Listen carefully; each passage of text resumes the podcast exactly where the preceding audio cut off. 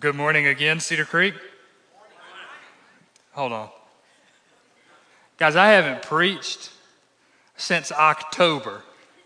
And I come out here and give a good morning, and I get, good morning. I think we could do better than that. Good morning, Cedar Creek. Thank you so much, guys. I am excited to be here. If you weren't in here for the welcome and have no idea who I am, my name is Rick. Uh, I'm one of the pastors on staff here at our Banks Mill campus, and I am excited to be here. Uh, this week is a little bit different. Usually, if you were here at this time, our senior pastor, Philip, would come out and deliver a message, but we just wrapped up uh, a series last week called Reboot that was absolutely incredible. If you didn't get a chance to check that out, I would encourage you go online, uh, go to the Cedar Creek Church app, and watch those past several weeks. Just a really, really, really encouraging and really challenging time to just walk through God's Word together and examine what it means to reboot our lives to God's mission and vision and calling um, for our lives. And so, if you weren't here for that, back up and watch it. But I want to tell you just a couple of weeks ago, uh, as I was beginning to try to prepare, and this is kind of a weird one. So, when we sit down and meet in a Tuesday morning meeting and discuss, hey, what are we going to teach? Philip, our senior pastor, said, hey, you have two weeks right here before we start our next series, and you can do whatever you want. And that's good news, but it's also bad news because it's like, what am I, what am I, there's a lot of things that we could do here. There's a lot going on in the world. But one of the words that stuck out to me as we wound down the reboot series was the word discouragement.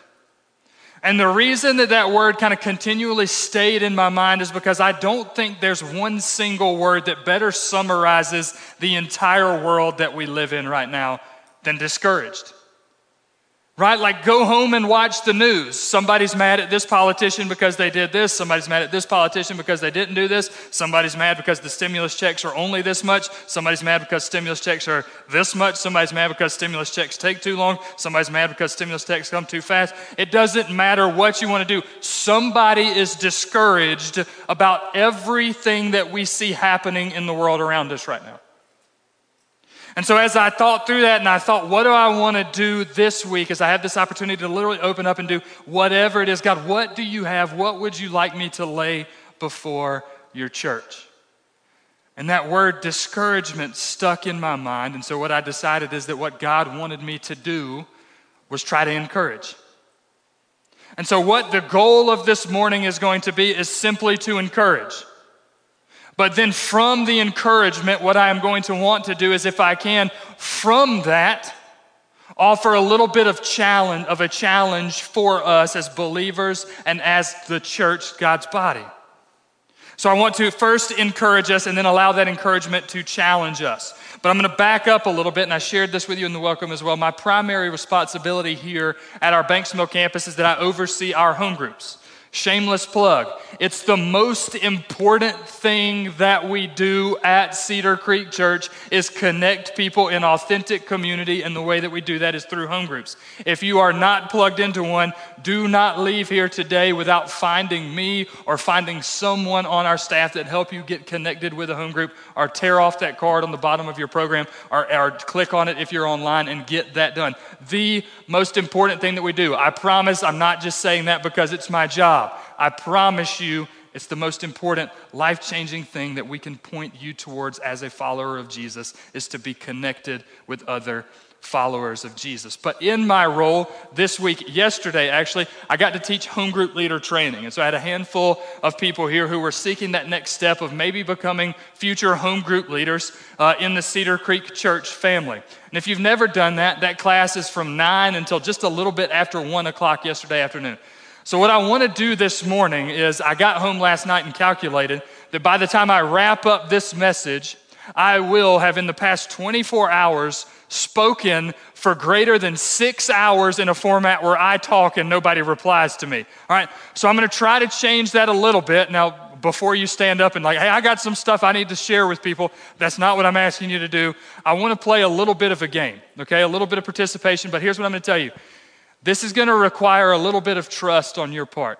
And the trust is going to be that this is a safe place. And I recognize for some of you, this place has earned that trust. For some of you, this place has not earned that trust. And some of this is going to be fun. Some of it may be a little bit out of your comfort zone. But all I'm going to do is ask a series of questions. And what I want you to do is if you would answer yes to that question, I just want you to raise your hand. Okay? So I'm going to ask a question. If your answer is yes, that applies to me, I want you to raise your hand.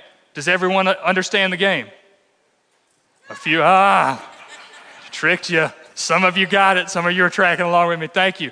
All right, here we go. How many of you did not grow up in a church? Did not grow up in a church home? Okay, thank you. How many of you grew up in a church home and have really stayed connected with church your entire life?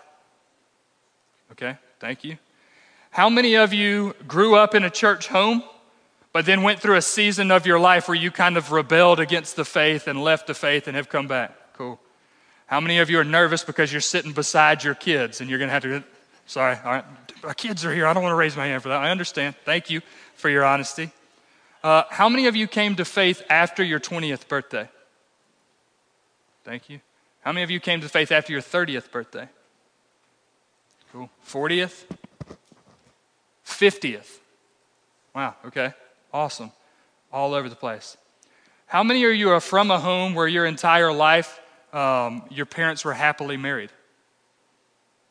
Cool. How many of you are from divorced or separated parent homes? Cool. How many of your parents are married but you don't know that you would describe them as happily? So how many of you, are, if you're sitting with your parent, put your hand down? All right?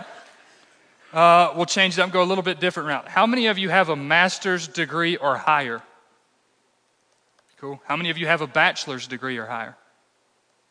How many of you have a high school diploma or GED, and that's the highest form of education that you have? Cool.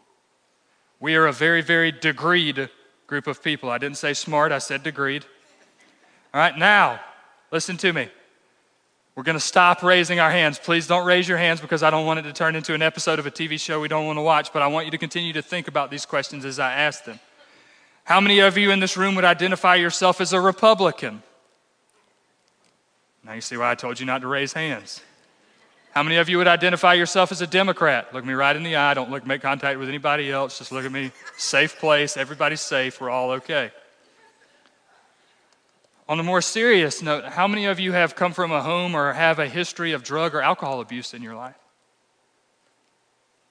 How many of you have suffered some type of abuse in your life? All of these questions would be things that this world uses to define you. All of the questions that I just asked you is if what you will allow it to, the world will tell you should be the outcome of your life.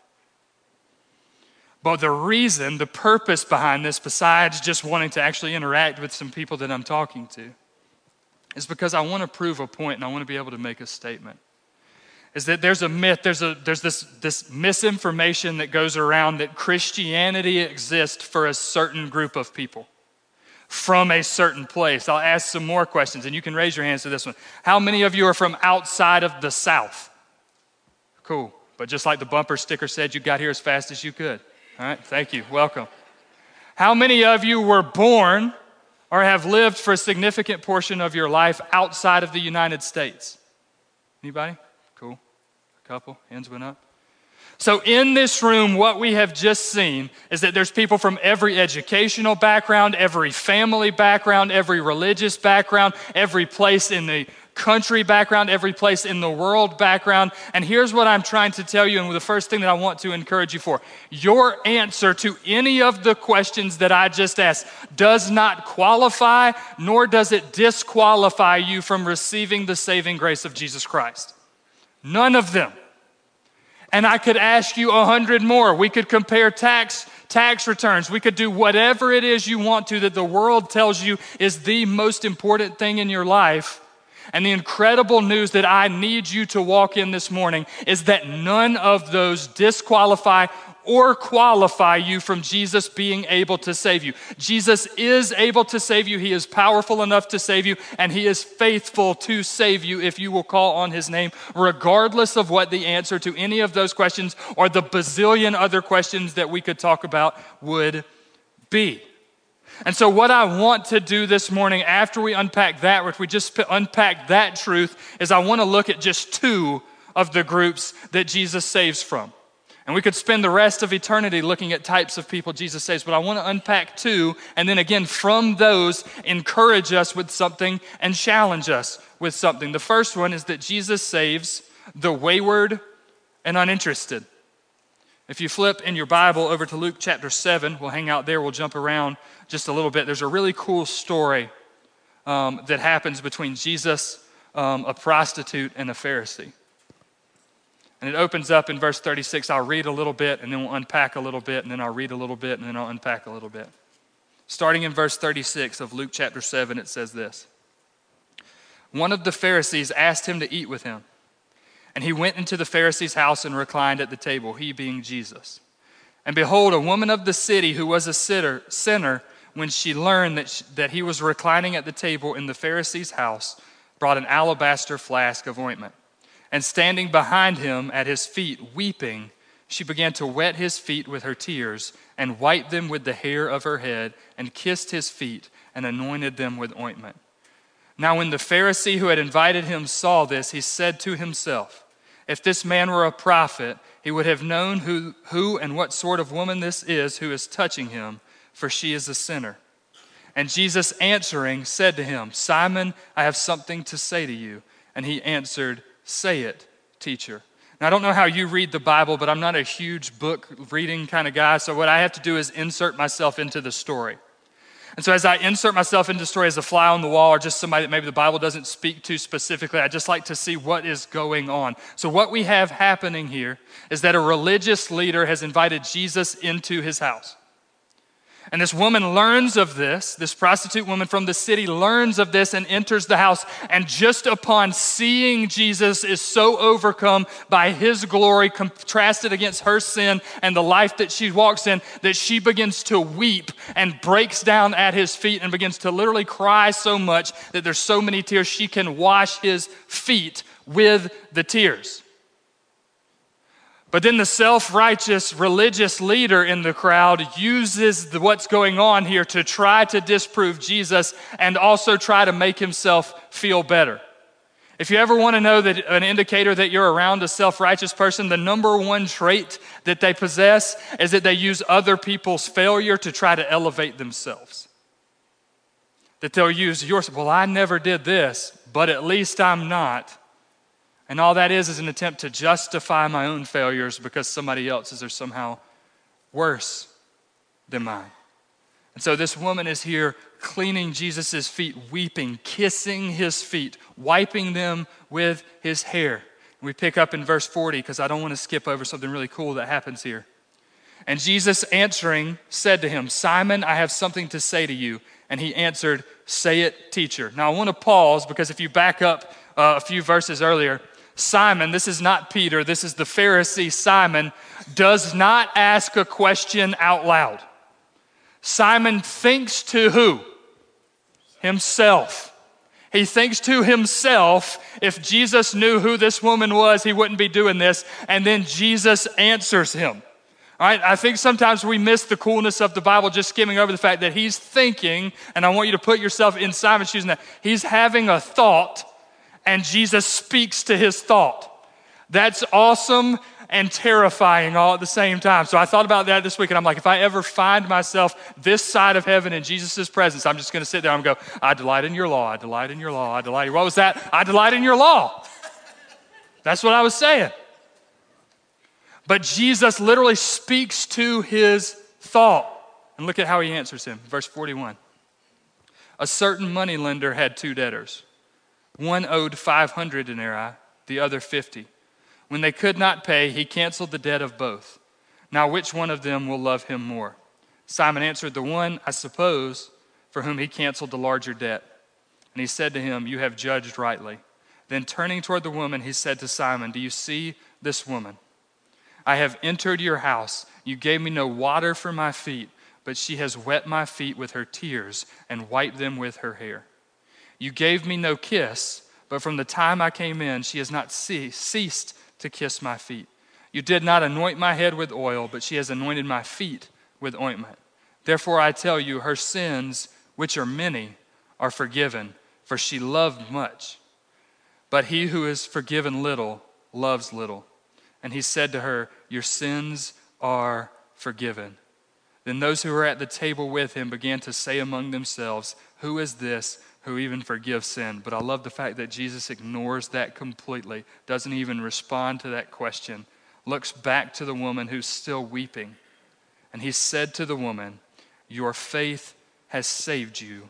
Go in peace. See, the incredible reality of God's saving grace that we find here is that Jesus doesn't say, go and clean up. That Jesus doesn't say, go, but understand you're still going to be defined by who you were before this moment. Go, but be uneasy about your past. Go, but be uncertain about your future. Go, and I know it's going to be, tr- it's going to be tough to trust in me. He tells her to go in peace. Not fear, not regret, not shame, but peace. Why? Because Jesus is demonstrating to this woman and to all of us that his power is greater than her failure.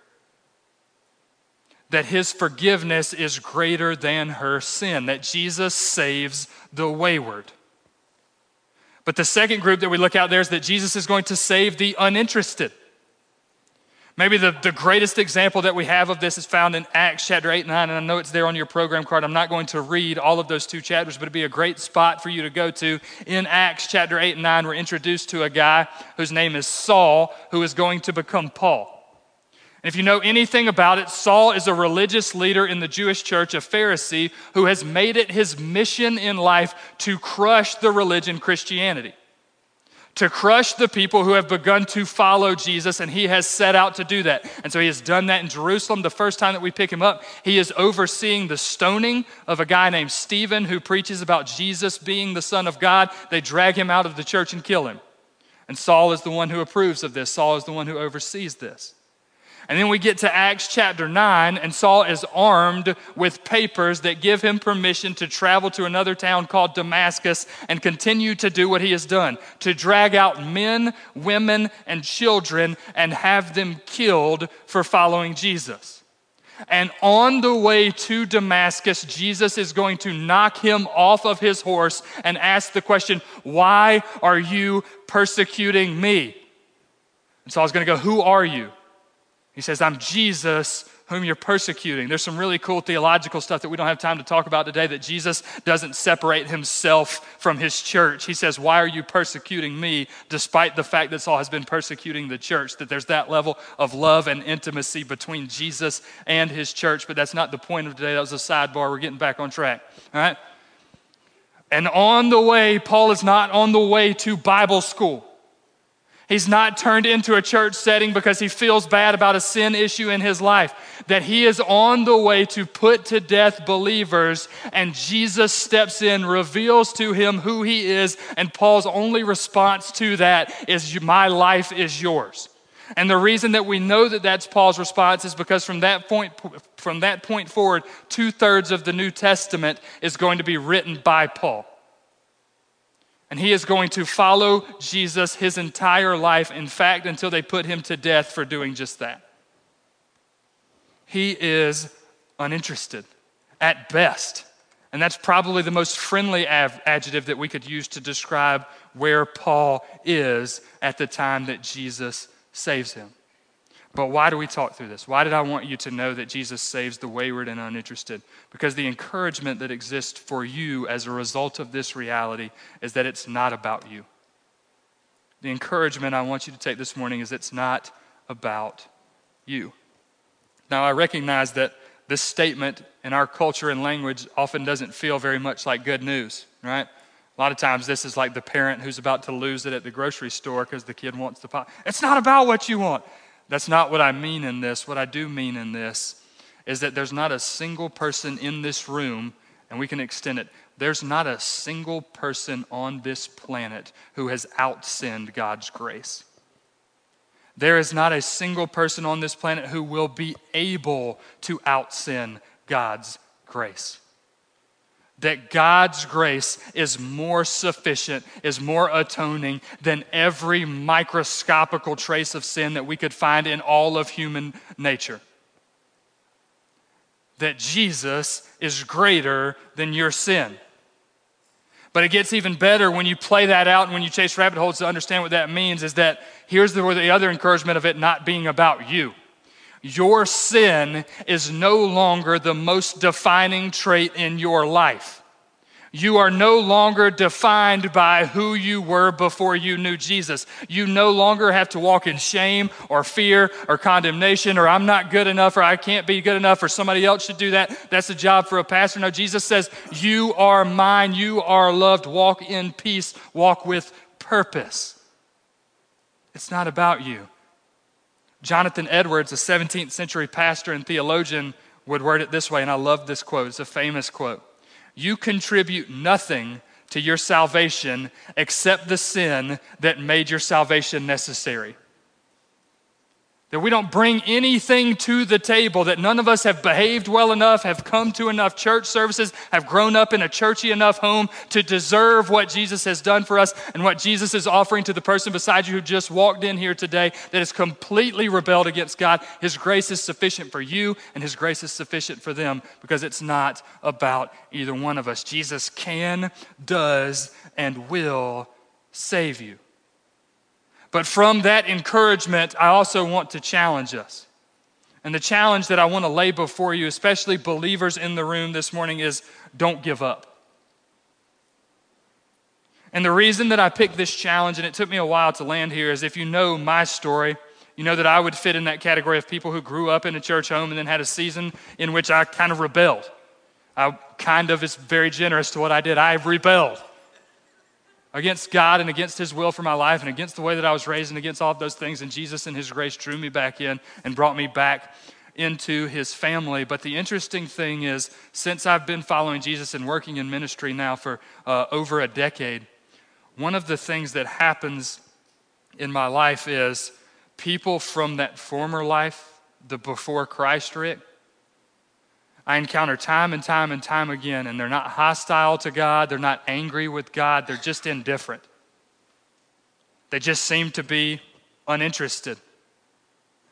And my temptation in those moments is to get discouraged, is to go, God, Rick, you preach at church, you do all these things. You should be able to lead all of these people to the Lord. But the encouragement that I got this week is that it's not about me. I don't have the magical words. I don't have a magical phrase. I don't have a magical action. There's nothing that I can do that's going to somehow convince someone. But here's the incredible good news Jesus does. And then it goes even farther than that. Here's what God commands us to do don't give up. Do you know how He commands us to do that? He says, don't stop asking. That our Father God's parenting strategy for us is pester me on this bother me on this, continually come to me with this. I have a two year old. Do you know what I've never done? Piper, just keep asking me until you break my will or I snap. But God's promise is exactly that to us. Continue to draw to me, continue to ask, continue to re- request. Because here's the good news that comes from this reality of it not being about us. Is for moms and dads in this room you weren't too far gone, neither is your son or daughter.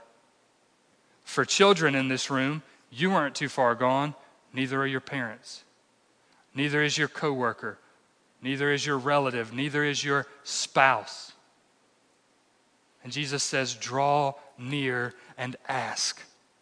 Continually ask. So here's what I'm going to do, and maybe this will make you a little bit uncomfortable.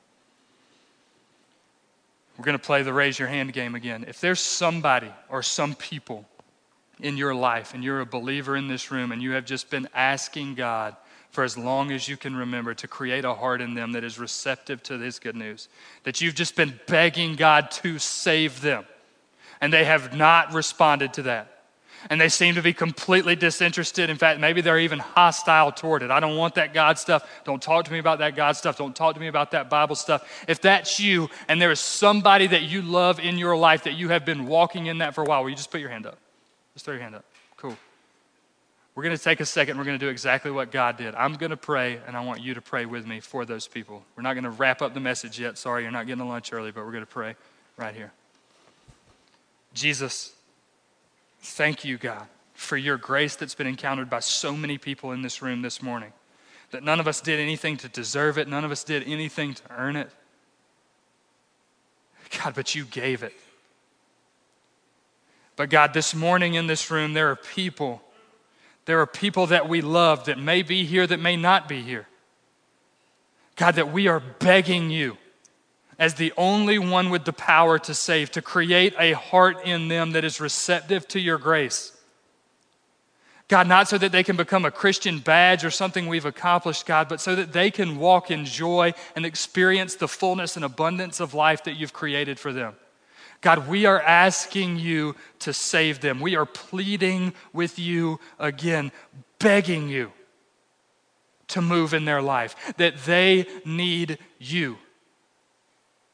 God, and we're begging you to give us an opportunity to share your good news with them. God, and to see them respond and to help them find their way back to you. Thank you, King Jesus, for your saving grace. It's because of that grace and in your name that we pray. Amen. The second group of people that I want to look at this morning that Jesus saves is that Jesus saves from the religious and the self righteous.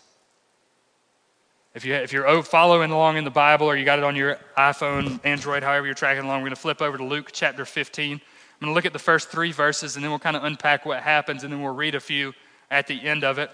We're going to particularly focus on verse 3. But Luke 15, starting in verse 1, says this Now tax collectors and sinners were all dry, drawing near to him. And the Pharisees and scribes grumbled, saying, This man receives sinners and eats with them. So he told them this parable. Okay, I want to specifically look at verse 3 there and make a couple of notes on that. Um, first off, Jesus is replying to the Pharisees. The Pharisees are the ones grumbling that he is eating and dining with sinners. And so Jesus is responding to the church leaders at the time that are questioning the things that he's doing. The second is that this verse says that he told them this parable. If you continue to read all of Luke 15, which we won't because we don't have time this morning, you're going to see that Luke 15 actually consists of three parables. And so I don't think that Jesus is terrible at grammar. What I do believe is happening here is a lot like Star Wars. Do we have any Star Wars fans in the house? Anybody a Star Wars fan? You're right. all right. Here, I'm going to confess something, and if you leave, that's that's on you. I have never seen Star Wars. I have seen all of Star Wars Episode 1, and I got halfway through Star Wars Episode 2 and decided I could not do it. It was not for me, so I'm sorry. But Luke chapter 15 exists like Star Wars in this is that he tells three stories that are all really a part of one bigger narrative that he is trying to communicate. And so he's going to tell the story of the lost sheep. He is going to tell the story of the lost coin. And then he's going to tell the most well known of that chapter, the story of the prodigal son. And if you don't know that story, here's what happens a man has two sons. The younger son comes to the father and says, You're dead to me. Basically, I want my inheritance. I want to go and be able to do whatever it is I want to be able to go. So the father gives it to the younger son. The younger son goes and wastes it on reckless living. And then he literally finds himself in a pigsty and comes to the realization my father's servants have it better than this. And so he prepares this whole speech. I'll go back to my dad. I'll tell him I've sinned against God and against him. Make me like one of your servants. I'm no longer worthy to be called your son. He gets out of the pigsty and he begins walking.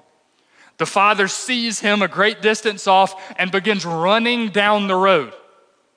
And he grabs the younger son, and the son begins the speech, and the father's not having any of the speech. He goes, No, no, no, no, no. Put a ring on, put a robe on, put a shoes on, kill the fattened calf. We're having a fillet. Get the band ready, get the wine out. We're having a party. My son who was lost has come home. And so that's the famous part of the story. But if you know the story of the prodigal son, that's not where it ends. Is that we're then introduced to the older brother, the rule follower in the crowd as he's coming back from the field where he's been working, doing what his father asked him to do. And he hears the noise and he stops the servant and he says, What's happening? And the servant says, Your brother's come home. Your father's throwing him a party. And the older brother's response is recorded in Luke 15, starting in verse 28. But he was angry and refused to go in. His father came out and entreated him. But he answered his father, Look, these many years I have served you, and I never disobeyed your command. Yet you never gave me a young goat that I might celebrate, celebrate with my friends. If I can be honest with you, I've struggled with this part of the story for the bulk majority of the time I've been following Jesus because I have a heart for the younger brother. because the younger brother is my story. And I couldn't ever really understand this older brother's perspective. How do people gravitate toward religion? Why does humanity bent toward religion? And the answer to that is because of the reason that the first encouragement that I offered feels so contrary is because we want it to be about us. And religion is about us. I'm going to make a generalization that'll really drive this home and maybe help you understand it a little bit more. I'm going to make a generalization about men. It's not going to be true of every man. It is true of me, and it will probably be true of a lot of you if you are in the room and willing to, to be honest with yourself. Men are by and large task oriented. We like to just tell us what to do, let us do it. We'll do it. We don't need anything else. We'll just rock and roll. We will do all of those things. And what I've learned is I think one of the reasons that men are like that is because if we're just checking off tasks, we don't actually have to interact. We can just go. And so here it is give me a task, I will do it. But listen to me don't ask me how I feel. I don't know okay? I have no idea. We don't, we're frustrated or we're accomplishing the task and we're frustrated with the task. That's somewhere between where we are. Anything outside of that, we don't really understand what's happening, okay? But we all migrate that way, and so I began to understand the older brother's perspective because that's who he is. Give me the task, I'll accomplish it. I'll find my worth in what I complete, I'll find my worth in what I can do. I'll find my worth in all of these things. So we're bent towards this way because we want it to be about us. But I love the father's response to the older brother. And he, talking about the father, said to him, You are always with me, and all that is mine is yours. It was fitting to celebrate and be glad, for your brother was dead and is alive. He was lost and is found. See, my response to this older brother would have been here's your goat. We're having filet. Go do whatever it is. Go eat whatever part of a goat it is that you eat. We'll be in here having a party. But the father's response is no, no, no, no, no. Come in. Come in. Because the encouragement from the reality that Jesus saves the religious and the self righteous, that the Father offers the older brother, and that God offers us this morning is that it's your party too. Jesus' invitation is very clear Come to me, all that are weary and heavy laden, and I will give you rest. Here's the reality from somebody who's walked in ministry and walked with Jesus for a long period of time I've never met a religious person who wasn't tired and exhausted from trying to do it on their own. Stop settling for goat, go in and eat the filet. So the challenge is simply that go inside Go inside. Be a part of what it is that God is offering and calling you to. It's your party. Come inside. Celebrate that grace. Now that we've concluded the intro, if you turn over to Matthew chapter 5, I'm halfway kidding. We'll be out of here by 3 ish. I'm still, I'm, that time I'm really kidding. We'll be out of here before 3, 2.30 at least. All right? Matthew chapter 5 is the beginning of Jesus' um, giving what's called the Sermon on the Mountain, he issues an interesting command to his church and to the people who would follow him. He says this in Matthew 5, verse 13 You are the salt of the earth, but if salt has lost its taste, how shall its saltiness be restored? It is no longer good for anything except to be thrown out and trampled under people's feet. See, Jesus' challenge to us is that we would be the people as a body of believers who preserve his character and portray the reality that Jesus is saving these types of people. And so, listen to me very clearly in the room. There are people who will spend eternity in heaven that have Trump stickers on their car. And there will be people who spend eternity in heaven who have Joe Biden stickers on their car there will be people who spend eternity in heaven who their entire life vote Democrat, and there will be people who spend eternity in heaven who entire vote Republican. You see, the incredible thing that happens here is that Jesus says, You are the salt of the earth, that this salvation isn't just an American command, it's a worldwide thing. But as somebody who's in charge of small groups, I can tell you just the realities that we've looked out this morning is a recipe for disaster in small group, because here's how this plays out We have a girl who has come out of an outright rebellion against God, who is recovering from a history of drugs and alcohol abuse, who is sitting in a small group with somebody who's come out of a religious background, who is crying and broken because they were accidentally in a room for 30 minutes with somebody who was smoking cigarettes and they feel really bad about it. And then to top that off, we have somebody from some other place in the world who is just offended by everything that's going on in the entire circle. And God saves all of those people. But then here's the incredible part of it not only does He save them, He calls them into a family together. And the saltiness of God's church is in this we are not defined by the things that separate us, we're defined by the things that unify us. And the thing that unifies us is that all of us needed desperately grace that we could not provide for ourselves, and Jesus gave it to us. And so, if you want to know how we are going to impact this world, it is not going to be by convincing people that their politics are stupid. It's not going to be by convincing people what tax code we should be in. It's not going to be by any of those things. It is going to be by looking at people who are different from us, who believe different from us, who vote different from us, who support things that we may or may not support, and going like this You are my brother or sister because of who Jesus is, not because of who you, who you are. And I will stand stand united with you, fighting for you for the good of the gospel until it reaches the ends of the earth. And that's how we are going to reach a world that is in desperate need. It is not a message that we carry to the broken world that we are people who have it all together, who look, think, and act the same. The message of Christianity is this. This is a room full of broken, hurting, messed up people who have all gotten it wrong, but who have been restored by Jesus and who walk in the joy of that in a brotherhood that's deeper than anything this world could possibly offer us. And so we've abandoned the world to pursue that. And so we will sell everything that we have to make that glory and that God known.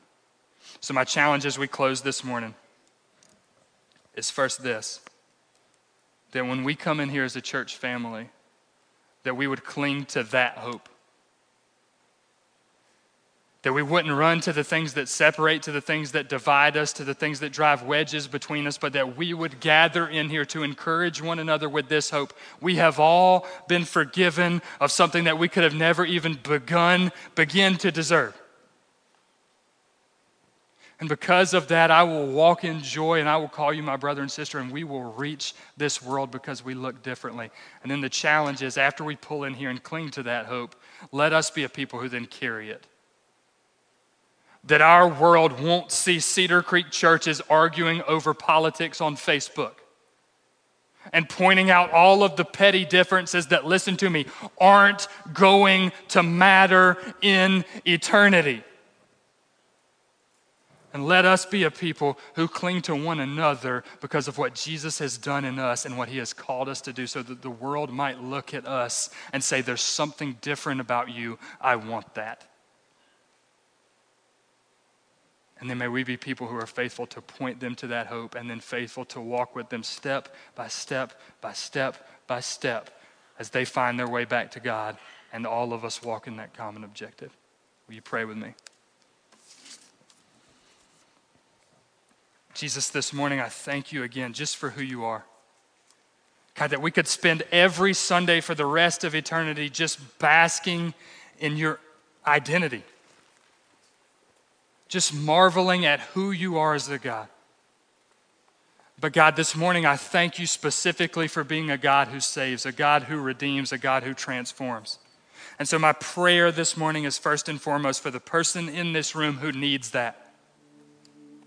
God, who came in here and they're tired. They may be wayward. They may have been in a season of rebellion and everything they've run to, every person that they've run to, every substance that they've run to, everything that they've clung to. God has not provided for them the hope and the peace and the restoration that they hoped it would. And they got here this morning and they're tired. God, this morning, may they encounter your grace. May they see that your invitation is to find salvation and it not be about them. And may they walk out of here in peace. That they're not their biggest failure and they're not their biggest success. They are yours. They are a child of God, woven together intricately in your image for your glory, regardless of how good or poorly they feel like they've done. May they walk in that hope and that promise.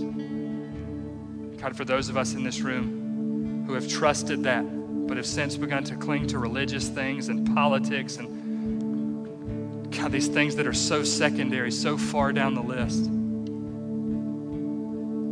God, may you break our heart for the fact that while we're arguing over things that don't matter, people are perishing and going to spend eternity separated from you. May we unite with these people, our church family, our brothers and sisters in Christ, to see your name, your goodness, your glory transform every corner of this world. We love you, King Jesus. It's because of your grace and only in your name that we